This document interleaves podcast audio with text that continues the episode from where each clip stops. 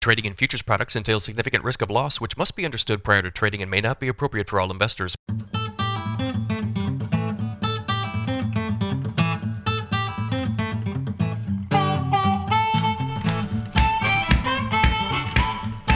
Good morning, everybody. It is Friday, June 3rd, 546 a.m. Central Time as I speak here. July corn futures up two cents at 732 and a quarter. December corn unchanged at 694 and a quarter. July soybeans down 10, 17, 19 and a quarter last. November soybeans down seven and three quarters at 1534. July Chicago wheat down two at 1056 and a half last. July Kansas City wheat up two and three quarters at 1146 and a quarter. July spring wheat up seven and a half at 1207. If you guys are listening on the podcast, appreciate it. If you are watching on YouTube, make sure you subscribe to the channel, hit that like button, leave me a comment, and uh, let me know what sort of uh, crop progress or conditions you're seeing in your neighborhood. If you'd like some additional information from me, go to my website, www.standardgrain.com. Check out my premium subscription service. I send my premium subscribers a ton of information direct from me every single business day. My morning email goes out before 6 a.m. Central. Tons of information in there overnight headlines, charts, graphics, weather information, all of my grain marketing recommendations. Uh, you'll also get my subscriber only videos. Guys, on Sundays during the growing season, I blast out a weather video. If there's any big change in the models and I believe that there's an implication for the market, I will let you know on Sunday uh, before that Sunday night open. And those are some of the most popular videos I do. There will be one of those out uh, this Sunday, of course. Uh, yesterday, I did a subscriber only video regarding uh, the December corn contract and tried to answer this question Are new highs still possible? You know, we've seen this nasty 70 cent sell off in the December corn contract uh, since the highs were posted back in mid May. I went through a whole bunch of data uh, charts throughout the years and, and looked at some corrections similar to this around this time of year and tried to see if there was any precedent for a return uh, to contract highs here during, you know, June, July, or August. If you guys are interested in this premium content, sign up today. 50 bucks a month, no other fee, no other obligation. Nobody will try to sell you anything else, I promise. Drought in key U.S. agricultural areas has been reduced and fairly drastically in some areas. USDA released weekly drought data yesterday. So we've seen a, a pretty steady decline. Um, when you look at percentage of U.S. crops located in drought and compare them to where we were in like mid March, this is how it looks. Uh, 19% of U.S. corn areas experiencing a drought. That number was 36% in mid March. 10% of U.S. soybean areas experiencing a drought. That number was 25% in mid March. Uh, winter wheat, we're at 54%. That number was 70% in mid March. Spring wheat, 25% versus 41 in mid March. So, where has your relief been? I've got a side by side here. So, here's your current map uh, if you're watching on YouTube. You've seen a lot of relief in Iowa in particular. A lot of Iowa was drought stricken here back in mid March, and now that is just not the case. You've got this, this western or northwestern section of Iowa that's still dry, but a lot of relief in Iowa, a lot of relief in northern Illinois, uh, southern Wisconsin. Uh, you look at eastern Kansas, eastern Oklahoma, you've seen relief. Uh, some of South Dakota, a lot of North Dakota has seen some relief. Southern Minnesota has seen some relief. Uh, so this drought situation has improved, and I think will continue to improve. So no, I, I don't think this is going to be 2012 all over again. Uh, we've got rain in the forecast, as a matter of fact, for a lot of the areas that are still drought stricken. So a lot of Nebraska, which is very, very dry, uh, a lot of Kansas, uh, a lot of western Iowa expected to see rains here over the next seven days. And these are going to be um, uh, some decent rains in terms of accumulation. I mean, a lot of, uh, almost all of Kansas, a very good chunk of Nebraska, a lot of western Iowa should see at least two inches of rain uh, in total over the next seven days. So not only has drought uh, been reduced, but I think it will continue to be reduced here over the next seven days. And that's if these forecasts uh, hold up, of course. Missouri has been wet. They have no drought issues in Missouri, but they're going to see more rains, and some of these areas could be too wet. Uh, Eastern Corn Belt, or say Illinois and further east, we'll see only minimal rainfall here over the next seven days. When you look at your six to 10 and eight to 14 day maps, there's nothing threatening here at all. So I, I think that the, the market right now is reading these forecasts as being a bearish input in regard to the markets.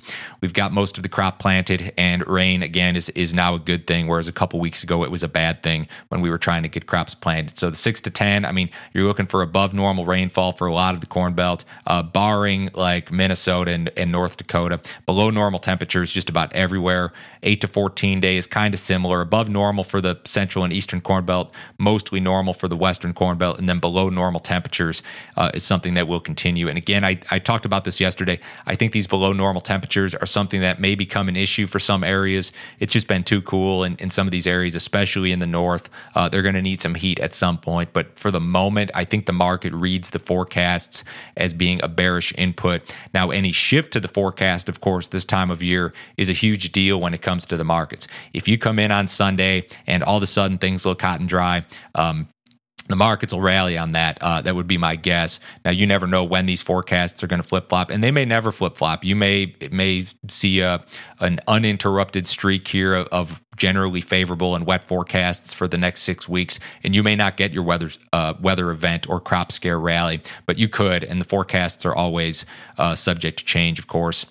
UN officials are in Moscow today to discuss grain exports. UN aid chief Martin Griffiths will meet with Russian officials just a few days after another senior UN official supposedly had constructive talks with Moscow.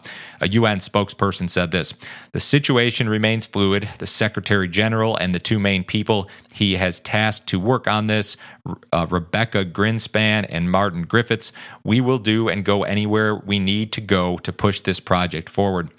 Uh, the News agency overseas reported yesterday that vessels carrying grain can leave Ukraine, according to uh, Russia's defense ministry via humanitarian corridors and that Russia is is ready to guarantee their safety. I still think that a lot of people are questioning this because it, it still appears to me that the West is going to have to provide some sanction relief for any of this to be realized. You've also got big time damage to Ukrainian infrastructure, but again, just just the discussion or possibility of grain exports resuming, even if it's in the future, uh, I think is a bearish factor for the markets. I think it causes large speculators to exit, and I think we've seen uh, some of that here to some extent.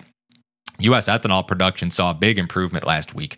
Weekly output 1.071 million barrels per day. That was up almost six percentage points on the week. This was the best seasonal print on record and the best week weekly production number for ethanol since December of last year. Ethanol stocks declined uh, more than three percent on the week. They are near last year's levels, still kind of high, but they're trending lower seasonally, uh, and and that trend lower began with a peak back in late March. Gasoline demand was up two percent on the week. Uh, it's about 2% below the same week last year, but despite record high gas prices, your gasoline demand has really not seen uh, a material decline to this point. And I'll talk about gas prices here in a second. But uh, ethanol production really good, margins are really good, should be positive to the tune of 30 to 40 cents per gallon uh, across the Corn Belt, given spot prices of corn, ethanol, DDGs, uh, inputs, all that stuff.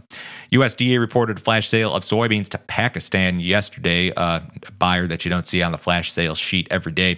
U.S. exporters sold them 352,000 uh, metric tons of soybeans. That's about 13 million bushels. Of that total, 16% for old crop, 84% for new crop delivery. U.S. gasoline and diesel prices hit record high levels again yesterday. The average U.S. retail gasoline price hit 476 per gallon versus 420 last month and 304 the same week last year. The average U.S. diesel price hit a fresh record high of 558 per gallon yesterday versus uh, 537 last month and 319 last year. That's all according to AAA data. OPEC and its allies agreed to increase oil output in July and August by a larger than expected amount yesterday. That's a factor that uh, cooled prices momentarily, but crude came back and finished the day higher, so uh, no real impact there.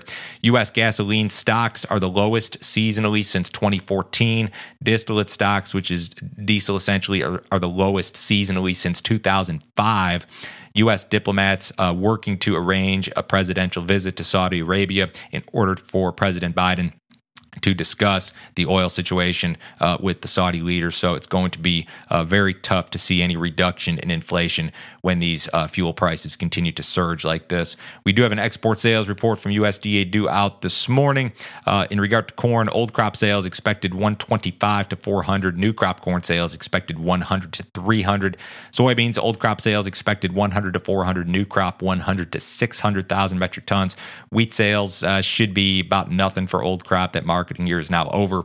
Uh, new crop wheat sales expected 200 to 350. The cattle market had a really nice day yesterday, higher in live cattle, sharply higher in feeder cattle. Cash cattle has uh, reverted lower to some extent. There was some 135 in the south, some 138 in the north. That June board's still south of 134, so cash still above futures here. Uh, first notice day for June uh, the June board is, is next week. Uh, the U.S. dollar is about flat. Uh, S&P is down 23 points ahead of the cash open. The Dow Jones down 120. Bonds are off. Precious metals mixed. Crude oil down 78 cents, and the July WTI at 116.08. Have a great weekend, guys. Um, I will talk to you Monday.